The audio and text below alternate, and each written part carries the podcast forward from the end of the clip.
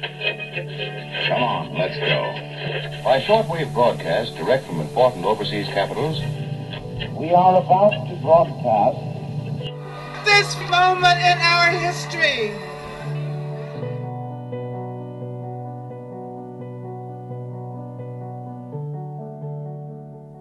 Hello, and welcome to the History Workshop podcast. I'm Mary Beth Hamilton. The event known as Peterloo started out as a peaceful protest in Manchester on the 16th of August, 1819.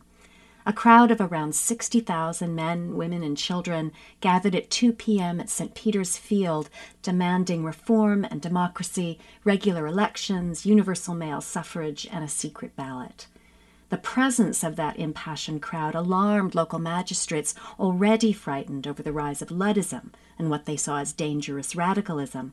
When they authorized troops to make arrests, a panicked cavalry charged into the crowd, killing approximately 18 people and injuring over 600 more.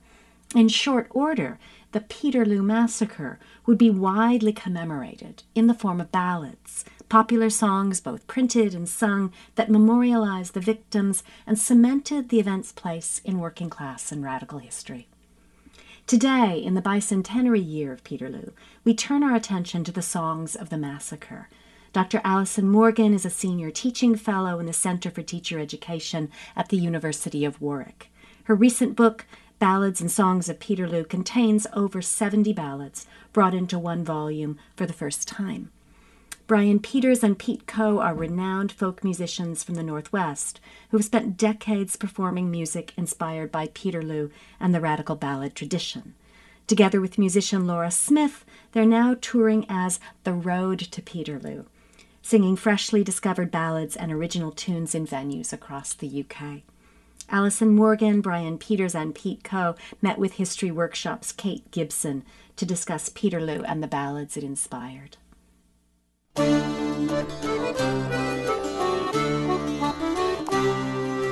listen to my story, the true to you I'll tell. It happened up in Manchester, a place that I know well. To redress our wants and woes, reformers came that way. Lawful meeting being called on a certain day. Hunt will go, we'll go. Henry Hunt will go, We'll mount the cap of liberty in spite of Nadin Joe.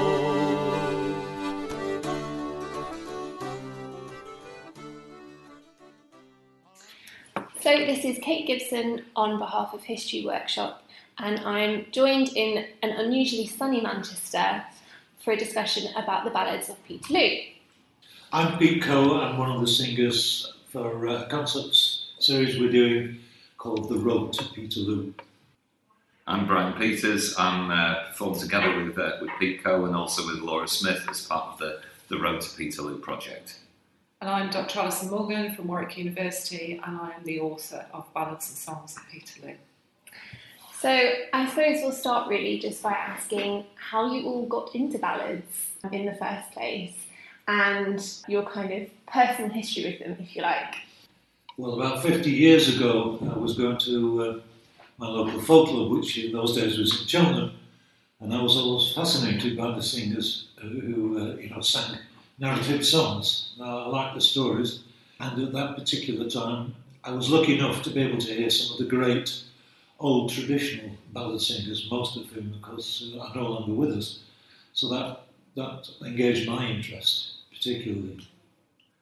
I um, I, I grew up around these parts, went to school just down the road from here, was aware of Peterloo at school. I have a vivid memory of the Cruikshank cartoon of the uh, the fat faced trooper bearing down on a woman who was kneeling on the floor and he's about to slash her with his sabre, and that made a great impression on me as a 14 year old. So I suppose while I was still at school, I went to my first folk club and saw a band called the Oldham Tinkers, and from them got gradually more involved with the local folk music scene and met a chap called Harry Boardman, who uh, I became quite close to for a period in the 1980s, and he was a champion of local songs, and particularly local songs with a radical edge about industry. Harry sang some of the, the well-known Peterloo songs, so that was my grounding. I came to Peterloo through research. So my PhD thesis that I did at the University of Salford was looking at Shelley and his, the poems that he wrote in response to the Peterloo massacre. And it's through looking at Shelley's poems that I started to uncover the ballads and other poems that were written in response to the massacre, written by unknown balladeers, and that sparked my interest, and so I started collecting them. So, just to be specific about it, to all of you, what makes a ballad a ballad, and what makes it different to a folk song or a sung poem? It's the narrative aspect, I think, of all this. And the thing about Peterloo is that, that there was a very strong broadside tradition anyway in the main cities in, in England and Scotland, and particularly in Manchester. And I suppose the thing about Peterloo is that there were lots of broadside printers who were there on the day who were witnesses. And so they wrote down, you know, their, uh, their impressions of about what had happened, and, and many of them uh, were published almost straight away in, in some of the radical newspapers of the time. And I suppose really what uh, the importance of Peterloo is that there were a large number of very literate witnesses, and so the information about the event was widespread, possibly more so than any other event prior to that. So, uh, you know, the powers that be couldn't get away with a certain amount of regional anonymity. So, really, then, are ballads important because they're so immediate? Is that as a kind of reactionary medium? They were immediate in the sense that they were being produced very, very quickly. In the sense of their immediacy as tools, I mean, some of them are written in quite convoluted language, which as a singer now I will occasionally edit to make it a bit more direct in a way that speaks to a modern audience. But I think Pete's got a good point as well about the eyewitnesses, because one of the one of the songs we have in our performance was written by a man called John Stafford, who was an eyewitness to the event, and who also, it was reported, went and sang his songs at, uh, at gatherings of radicals. So there's a particular narrative that Stafford wrote that has got an awful lot of detail about the events of the day, including at least one named individual who you can trace in the in the history books, a, a particular trooper who uh, called Shalberdine, uh, who was one of the one of the villains of the piece. Yeah, and as both Pete and Brian say, it is ballads are about marking a point in time. So they were a method of communicating, disseminating information to quite a wide audience. I mean, we know that the radical periodicals that they were printed in, some of them had quite large circulation, and for every one that was sold, a number of people would have read it, or it would have been read or sung to them. So it is it's a way of disseminating news, of commemorating as well events, of mar- making that marker so that people are aware of what's happened. Because most of the mainstream newspapers they can't rely on the way in which they would report certain events. Yeah, until the mid part of the the 19th century, there was a quite hefty paper tax, and so a lot of uh, I mean a lot of the historical events, I mean things like the death of Nelson, you know, was carried in lots and lots of balance because people couldn't afford to produce newspapers. So in, in some ways, it's, it's sort of quite remarkable that there were so many. By the time you get to Peterloo, that there were so many radical papers, and in fact, fairly shortly after Peterloo, the government hiked the tax on paper again, which made it just uneconomic to produce newspapers for another, probably about another 50 years. So, do you see ballads then as a way of getting at the voice of the working class or a way for people who are not um, in charge to make their voices heard? Is that why they're important? The political broadside, certainly, I think. I mean, you have to, I suppose you have to distinguish between some of the old classic ballads, you know, songs like Barbara Allen or the, uh, the Two Sisters, and then the broadside ballads, which covered some national events, like, I mean, the example was gave was the death of Nelson, but also lots of local events as well. Some of them political, some of them fabricated stories, really.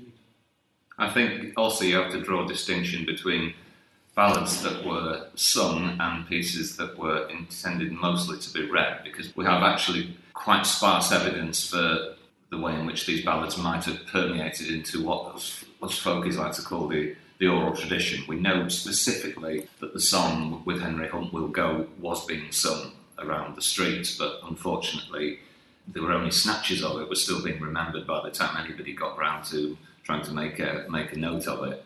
Some of the others you suspect were meant primarily for, for being read as, as verse, really, rather than songs. So part of the challenge for us is to take things that may indeed never have been sung and, and make them singable. Sometimes there are tunes that are specified that you can find, sometimes there are not.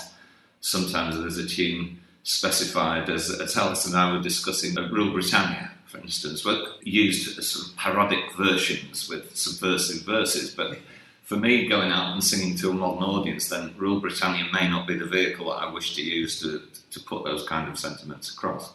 And it's important to remember that, apart from John Stafford and Michael Wilson, that most of the, the ballads in the collection are written by unknown people. They're anonymous, partly because the ballad tradition, you know, the anonymous voices uh, play a major part, but also for people it would have been a way of avoiding prosecution as well.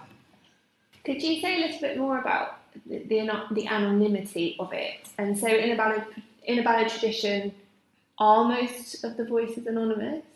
There's why? A, why? There's a mixture, I'd say. I mean, you know, the, the really traditional ones, like Pete was saying, Barbara Allen and so on. I mean, they've existed for goodness knows how many hundreds of years, yeah. and so their origin is lost in the midst of time. Well, but their origin was probably in a printed sheet in the first yes. place. Yes. But just a lot further back. Yeah. Whereas, um, you know, there are some very known balladeers. So John Stafford being one, a local balladeer, Joseph Mather um, who was famed for writing radical versions of the national anthem, would be another one. So there's a mix between people who, well, obviously they earn their living by writing and, and singing and selling ballads, but a lot of the names have been lost.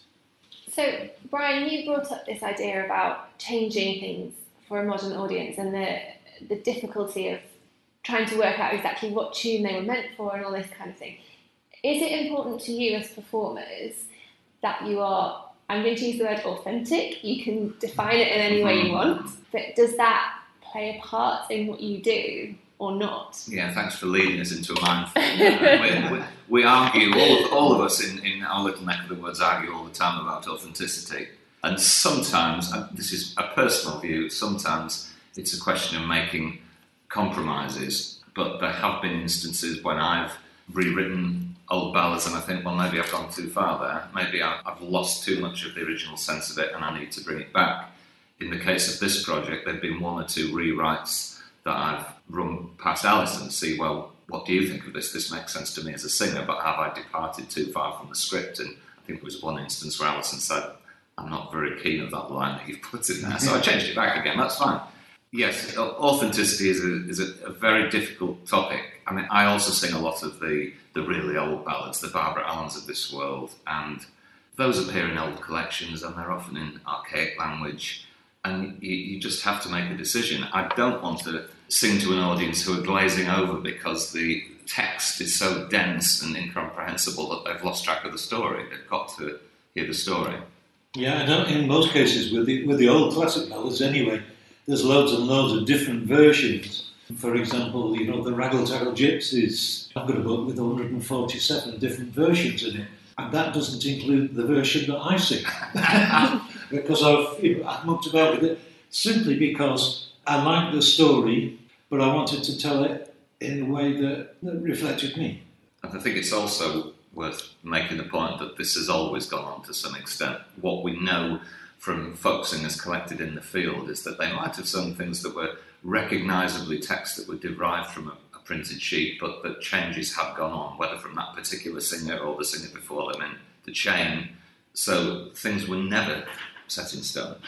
And there are also some songs in the collection where they've taken an existing song and rewritten some of the words to it. So, for example, there's one of the poems called Britons Who Have Often Bled, which is based on Scots Wha Hae where Wallace Bled, which was written by Robert Burns. And so, if you, if you put the two, two songs side by side, you can see how the Peterloo one has, has taken that and just altered a few words. So, it's as Brian said, it's just part of that ongoing oral tradition. And the and the move between print and oral tradition as Yeah. well. So something might start uh, from print culture, move into oral culture, move back to print culture in a slightly different way. So it's it's a dynamic form that's that's constantly changing. So there never is a, a really a definitive version of something. Yeah, and, and I mean, the, one of the examples I can give you is that Roy Palmer, who was a good friend of Harry Boardman, who, who Brian mentioned, recorded uh, a traditional singer that I'd met back in the Black Country, back in my days when I lived in Birmingham, a fellow called George Dunn. And he recorded lots of songs, and he started singing a song called The Broomfield Wager, but he could only remember the first verse. So Roy gave him a broadside and left him to it, and then came back two or three months later and asked George if he now remembered, you know, the Broomfield Wager, and George could. But it was it wasn't much like the broadside. It had just sparked George's memory as to the version that he'd long since forgotten. That's how it goes. That's trans, you know, he transformed it. So, all three of you kind of are involved in preserving these ballads in different ways, but do you see yourselves as preserving a heritage or as continuing in a living thing that is still part of, particularly this part of the world? Well, uh, at 73, I'm still living, so I'm still working on it. It- Again, there are we, we have feet in more than one camp. I'm a professional entertainer. That's what I have to do. I have to entertain audiences, or I don't get work. But at the same time, I'm very interested in the research, in the history, in the way that some of these uh, old songs do interact with social developments at the time. But these things are not mutually exclusive. I think. And, and for me, you know, uncovering the, these poems and songs, I mean, some of them had, had languished in archives and in libraries around Manchester since whenever. And so bringing them into print, what was, was the first stage of the process, but what's been really lovely of working with, with Pete and Brian and Laura is then them taking the songs and putting them back into performance, which is obviously where they would have been. So for me, yeah, I found them and put them together, but th- but then the musicians have taken them and brought them back to life, which is really important that they need to exist orally as well as in print. But this was why it was so exciting for us. I, I remember telling a friend who's been around our music scene a long time that I was involved with this project on Peterloo, and he said, "Well, you're not still doing the same old boring songs, are you? Because there's a very small number of songs that everybody knows about Peterloo, but then to have this wealth of material that Alison's provided is really exciting for us. It enables us to gain new insights into the history and also to present it to people in, in fresh ways." It's no coincidence that History Workshop is doing a feature on Peterloo in 2019. Um, so, to bring it back to Peterloo specifically, how important do you think ballads are to the commemorations and the kinds of things that are going on in Manchester and across the country? It's really important as part of the, the Peterloo commemorations because what, what the ballads and songs give is the, is the authentic voice. And so, whilst it's great to have modern interpretations of Peterloo or modern versions, I think having the, the voices of the people who were there is a really, really important part. And also, it, it's a way, uh, for me, uh, I'm sure it's the same for you, using song as protest. You know, mm. we've got a huge tradition in this country of, of song as a form of protest. And I think uh, kind of foregrounding that, and, and you know, we might have lost it a little bit along the way. And so I would hope that that is part of the legacy that, that people will see the value of turning to poetry and song as a way of voicing. Yeah, and I, th- I think probably for a lot of even our generation, but and certainly a younger generation, that, that it was Bob Dylan who invented protest songs, and of course that's rubbish. You know, there, there was a lot more going on.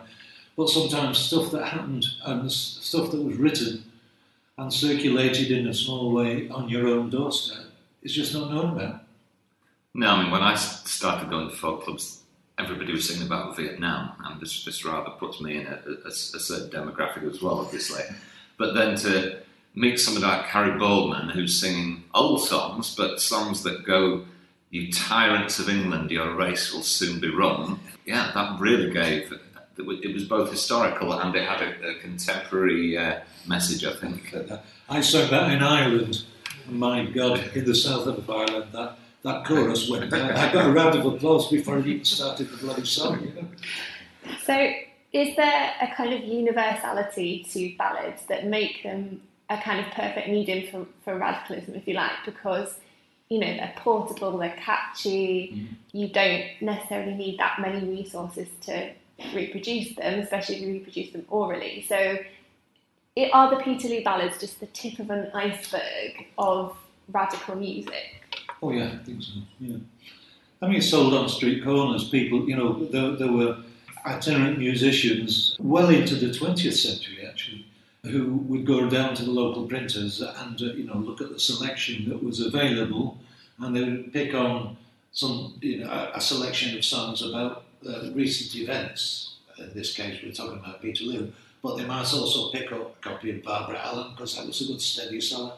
And uh, you know, such itinerants such as Brian, Laura, and myself would be standing on a street corner singing these songs and, and, and selling the broadsides for a, a penny or a halfpenny a piece.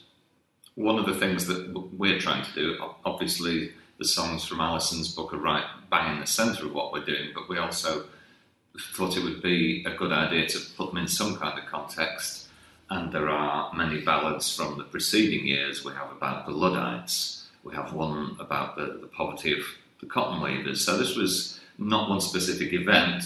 Working onwards from Peterloo, there are a number of songs about from the Chartist period. We have a, a, a ballad about a great Chartist meeting on Kersal Moor in Salford in the 1830s, of which they're still singing about Peterloo. They're saying, Remember Peterloo and remember Henry Hunt. So it was still resonating then. And the Peterloo ballads, I think, are, as you say, part of a, a much longer tradition of, of radical balladry. Mm-hmm. Yes, and there's, there's a lot of references in some of the songs in the book that go back to the 17th century.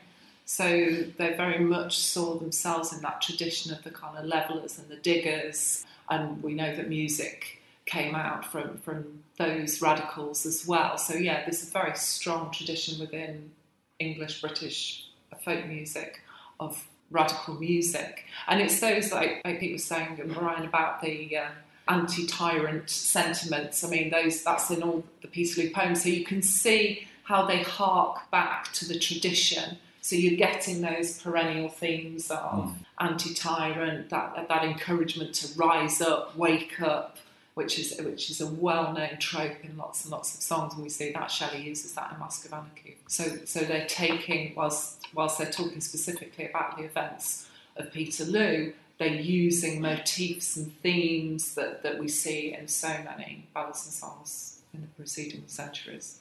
I mean, that leads quite nicely to the idea of is there anything particularly Mancunian or Northwestern or Lancastrian about the ballads that. I mean, obviously, Peterloo is very rooted in St Peter's Field, but do you think that the ballads are a really distinct part of Manchester culture?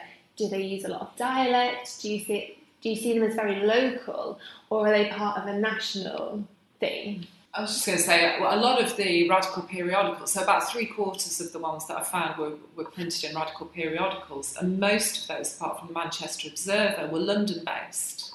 So whether or not they were London writers or people from Manchester, I don't know. So I think I think there's speaking to a national audience, definitely. I think there's one in the book that's written in dialect. Some of them very clearly are rooted in place because they refer to the local towns and uh, I think Brian said at the beginning, actual people within it. So I, I think there's that kind of double audience. There's the Manchester audience, but then there's the national audience.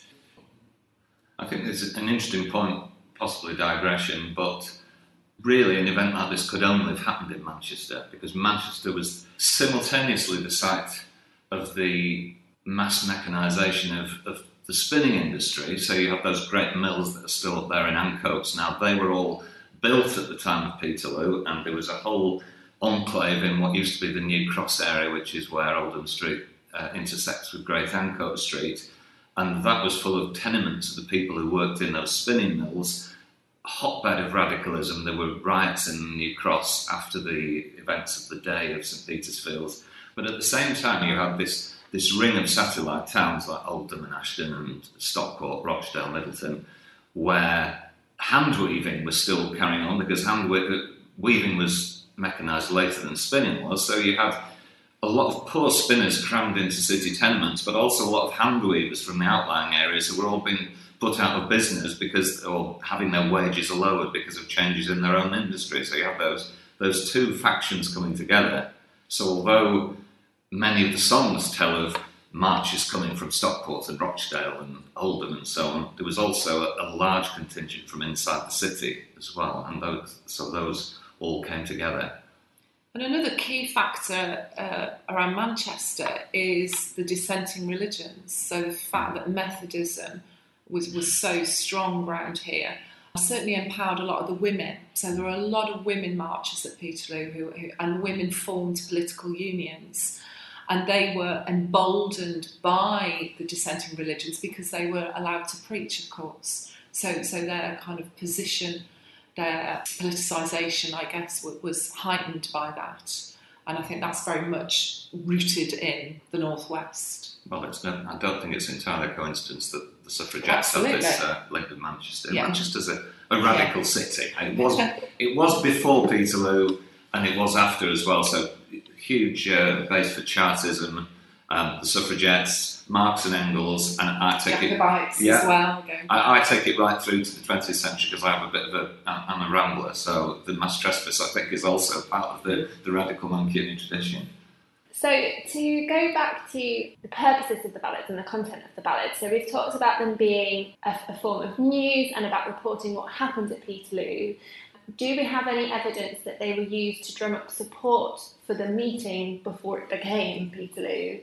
And do we have ev- any evidence that it was sung, that they were sung in the crowd as a kind of motivating force to get people to come out? No, this is short answer okay. because they, they were all written in response to Peterloo. Uh, the first one appeared five days later in the Manchester Observer. So, what is interesting is that how the event sparked all this creativity and that people turned to poetry and song as a way to express, you know, their anger, their rage, their grief at the events that had happened. It's interesting, we know that there were bands at Peterloo amongst the marchers, and a lot of those uh, musicians would would have been ex-military because they would have been musicians who played at Waterloo, and so they had their instruments and they played, but they played patriotic tunes. So they played "Rule Britannia, God Save the King," "See the Conquering Hero Comes" is another one. All of which the tunes were then used to create radical uh, parodies of those in the Peterloo poems. So in your book, Alison, you divide the, the ballads that you found thematically, I think, into six themes, I think. Could you just say a little bit more about the range of content, if you like, of the Peterloo ballads and what they're really about, if you like? So yeah, I divided them thematically because when I was collecting them, you were starting to see themes crop up. So the first chapter, for example, is is about exaltatory ballads, the ballads that are saying rise up, wake up, uh, which is very much part of the tradition. But as well as ballads, there are so many other different forms, from a sonnet to elegies. So one of one of the chapters is about elegy. So a lot of them, I think uh, Brian or Pete mentioned earlier, wouldn't have been written to have been sung. So as well as the, the narrative ballads, the ones that stage tune, the ones that very that are called a new song, that, that were meant to have music put to them, a large majority weren't yeah, so there's a huge range of genres. There's a chapter that's looking at the victimisation of women and children and how women are portrayed in the poems as being victims of the Manchester and Salford Yeomanry Cavalry because we know that women were disproportionately attacked and, and targeted by, by the sabres and the horses' hooves of the cavalry. There's also a chapter looking at liberty and slavery, lots of poems understandably calling on freedom from a tyrannical regime. So it is really broad ranging. So those ones that you talk about connecting to wider themes like like freedom and slavery, do they specifically situate Peterloo within this wider radical cause? You know, we've talked about the, the applicability of these ballads to 20th century conflicts, I suppose, for want of a better word, but and movements.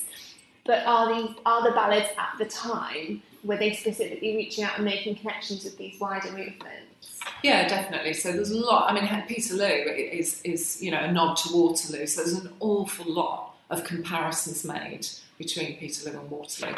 You know, we know that, that a lot of the people on the march would have been Waterloo veterans, as were the, the soldiers themselves. I mean, there's references to the French Revolution, and as I mentioned earlier, lots of references back to the 17th century. So there's poems that talk about Hampden and Sidney and Russell, who were Republican martyrs at the end of the 17th century. So they are situating themselves very much within both that kind of revolutionary tradition. And William Wallace is another figure who, who crops up, who's mentioned quite a few times. So they see themselves, the balladeers see themselves as part of that, part of that ongoing movement of people who have stood up to the authorities.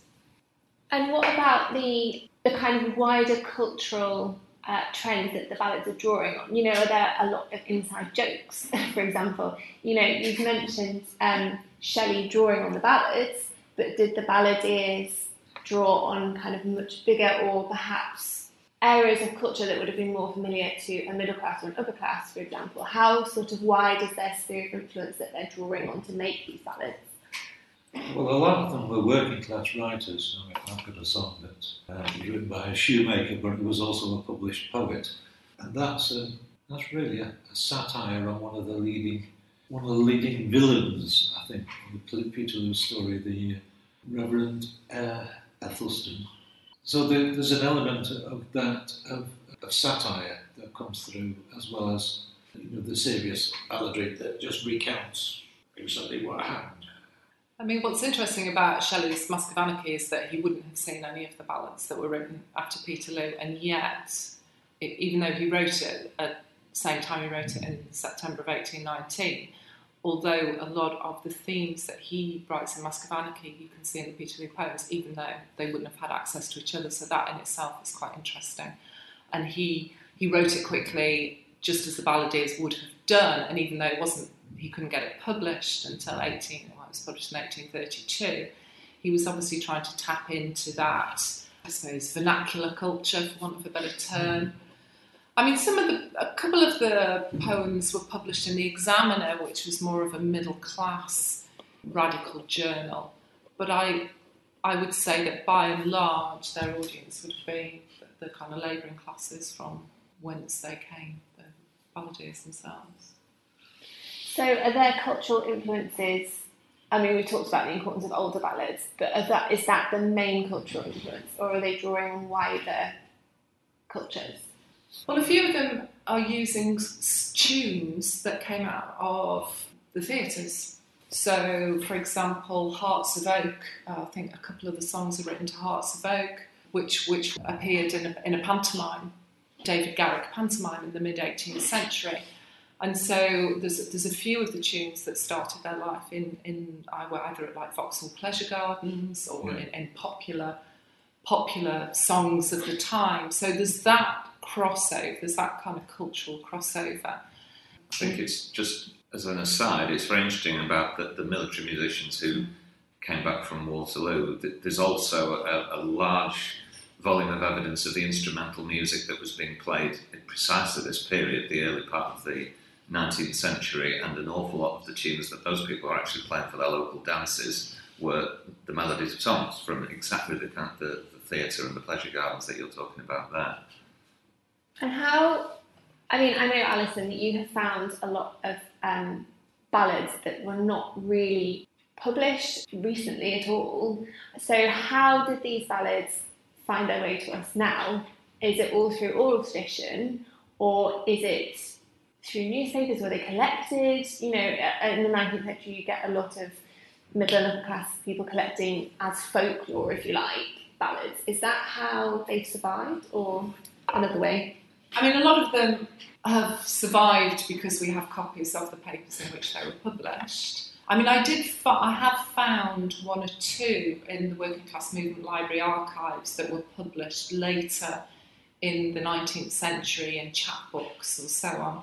So we know that some of them had a life afterwards. Broadsides the, the broadside ballads that we have left now, some of those would have formed part of collections. And it's quite ironic that in Chetham's they've got um, a portfolio, it's called the Hay Portfolio, and, and Hay was one of the Manchester magistrates And within that, I found some of the Peterloo broadsides. So it's some of it's luck. I'm sure there's probably still others out there. I'm sure I haven't found them all, that and we will have lost a lot as well. I think in terms of the oral tradition, uh, you have to remember two things. One is what we covered before, that some of these things were never intended to be sold. Also, the, the oral tradition was mostly done by fieldwork in the in rural areas, so there were very few of those collectors who, who went near the cities at all. So we we have very little proof one way or the other of whether these things were sung. We know there's a, a report of one of the, the Luddite songs being sung in pubs around Huddersfield area. Frank Kidson, who's a collector that Peter studied in detail, was the one who found this fragment of With Henry Will Go. But other than that, we don't have a lot of oral evidence for many of these uh, broadside ballads. So, if someone was curious about this and wanted to hear some ballads, are they? I mean, I know we're in, a centenary year of uh, Peterloo, so there'll be more about than usual. But are they performed regularly by people like yourselves? Are they on YouTube? Can someone just look them up? Well, we've uh, obviously we're recording a, a full CD of the songs that, that we're doing, songs that lead up to Peterloo and, and songs about Peterloo itself. And Brian mentioned Harry Boardman. Overall, I don't think they're sung very much these days. There's a, there's a, a young, new and younger audience for, for whom even Henry Hunt, the best known of those songs, they probably don't know. Our particular interest is in uh, singing songs which speak in the voices of people from the time, but it, it, it, we- we also have to say there are people who've written songs about Peterloo much more recently, some of which good, and that's not our focus. There's a very well-known one that the, the Oldham Tinkers sing, which was written by a dialect poet from Rochdale by the name of Harvey Kershaw. I think that one goes was probably written in the 1960s, but that is the probably the best known Peterloo song. Salute once more those men of yore who were to conscience true, spill their blood for common good on the fields of Peterloo. So that I'm sure you can find that kind of thing on YouTube and quite possibly some of Harry's stuff. Yeah, and the critics did um, a version. They took Henry Hunt We Go because there's only a, a verse and a chorus extant. Kidson couldn't find any more than that, nor could Roy Palmer. So they, so the critics in the 1960s wrote extra verses to the Hen- Henry Hunt Will Go. And there, there was an overture as well for the 150th anniversary that was written. Okay, brilliant. We will now leave that there. Um, so I would just want to say uh, thank you to my three contributors who are also going to honour us with some ballad music.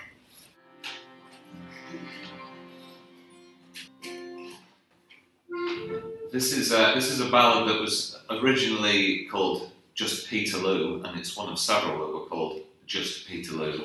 So um, I've retitled it The Pride of Peterloo, which is a, line from one of the verses, because this is one of these heavily uh, ironic songs that, uh, that portrays this, this deeply sarcastic picture of the heroism of the yeomanry and parodies the, the link with the, the Battle of Waterloo.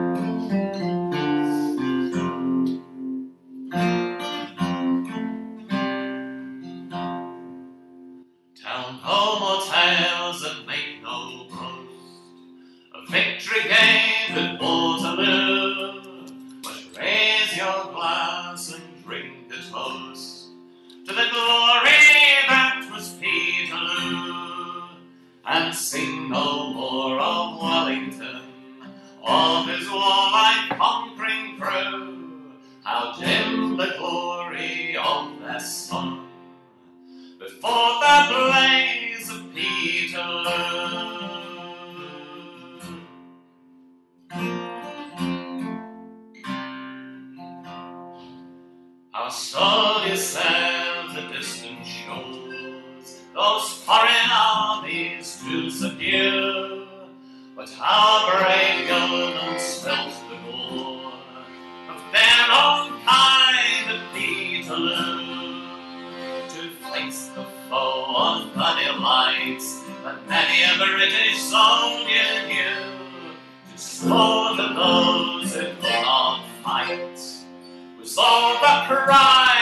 pride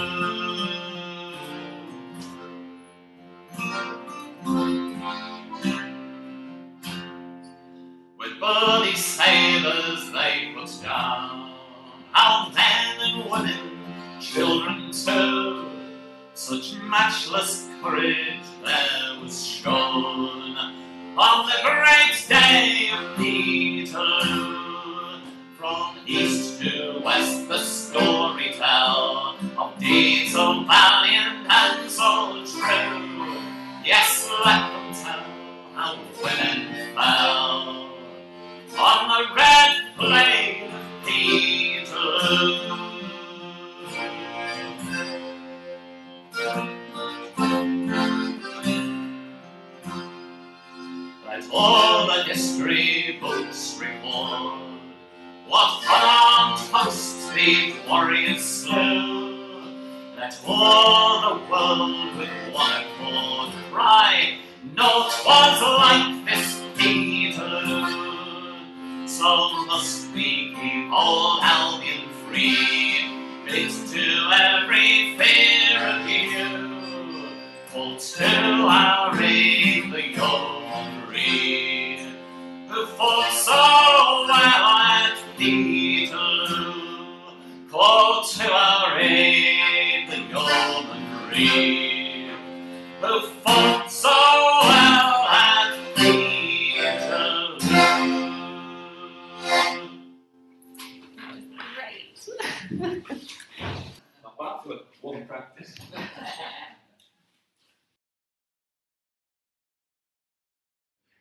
This is uh, St Ethelstan's Day, and uh, it's set somewhat ironically to Prince Regent's favourite tune, which was called G Up Dobby. It's about Reverend uh, Charles Wicksted Ethelston, who was the rector of St Mark's, Cheetham Hill, and he was a magistrate who also read the Riot Act, and he was a pompous, pompous, published poet uh, whose Christianity didn't prevent him from spreading alarm, sending long-winded reports to the Home Secretary, and employing spies to infiltrate uh, infiltrate reformers' meetings. So, uh, St Ethelstan's Day.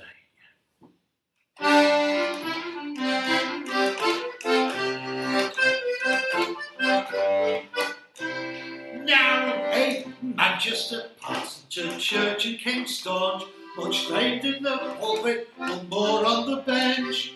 Resolved to be sainted without more delay. On the 16th of August was fixed for the day. To contrive the best means on his genius was bent, and to celebrate such an auspicious event. When he saw the reformers in marching array, move on to the field on St. Ethelstan's Day.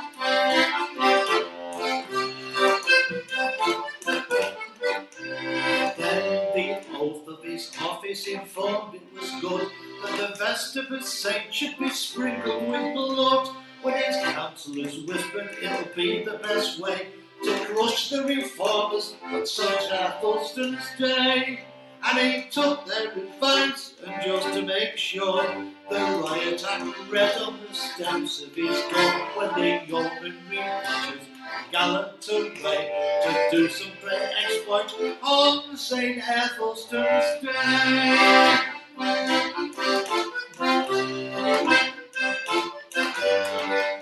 They hacked up the breasts of the women and then they cut off the ears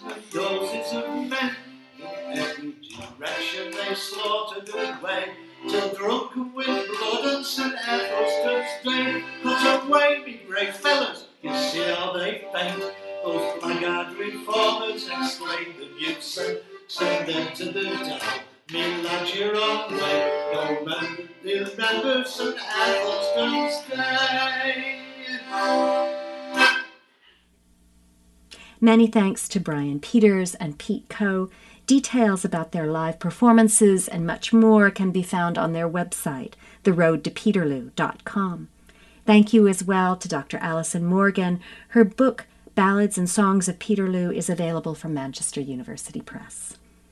Special thanks today to Kate Gibson, who created this podcast, to Imogen Greenberg, who edited it, and to the Ohio State University Digital Union. Please visit our website, historyworkshop.org.uk. You can find us on Twitter at HistoryWO and on Facebook and Instagram as History Workshop. This is the History Workshop podcast. I'm Mary Beth Hamilton. Thanks for listening. Rise, Britons, rise now from your slumber. Rise and tell the glorious day. Stand and be counted with the number, with true friends of liberty. Can't you see those heroes bleeding, lying on the crimson floor? Britain's sons who died for freedom alas, who fell to rise no more. So come, me lads, let's all be true and never, never fall to rue. Come, me lads, let's all be free with shouts of hunt and Wolseley. 'Twas on the sixteenth day of August that we met on Peterloo Plain. When we arrived at fear regardless, little we knew of their dreadful schemes. But we spied them near advancing, with their swords drawn in their hands. The crowds of people charging, but for liberty we take our stand. So come, me lads, let's all be true and never, never for to rue. Come, me lads, let's all be free with shouts of Hunt and Wolseley. But Henry Hunt, that valiant hero, his name shall recorded be. Stand firm, friends, I'll never leave you. No death should be my destiny. To New Bailey, then they brought him in a dungeon close confined for speaking words of truth and justice. Oh, pity us these very hard times. So come, me lads, let's all be true and never, never fall to. Come, me lads, let's all be free with shouts of Hunt and Wolseley. Britannia's son, so famed for bravery, who fought so bold at Waterloo. Now you're condemned to cruel slavery, oppressed by the laws of the few. So let us no longer greet them, but endeavor to be free. And let the air resound and echo with shouts of Hunt and Wolseley. So come, me lads, let's all be true and never, never fall to rue. Come, me lads, let's all be free with shouts of Hunt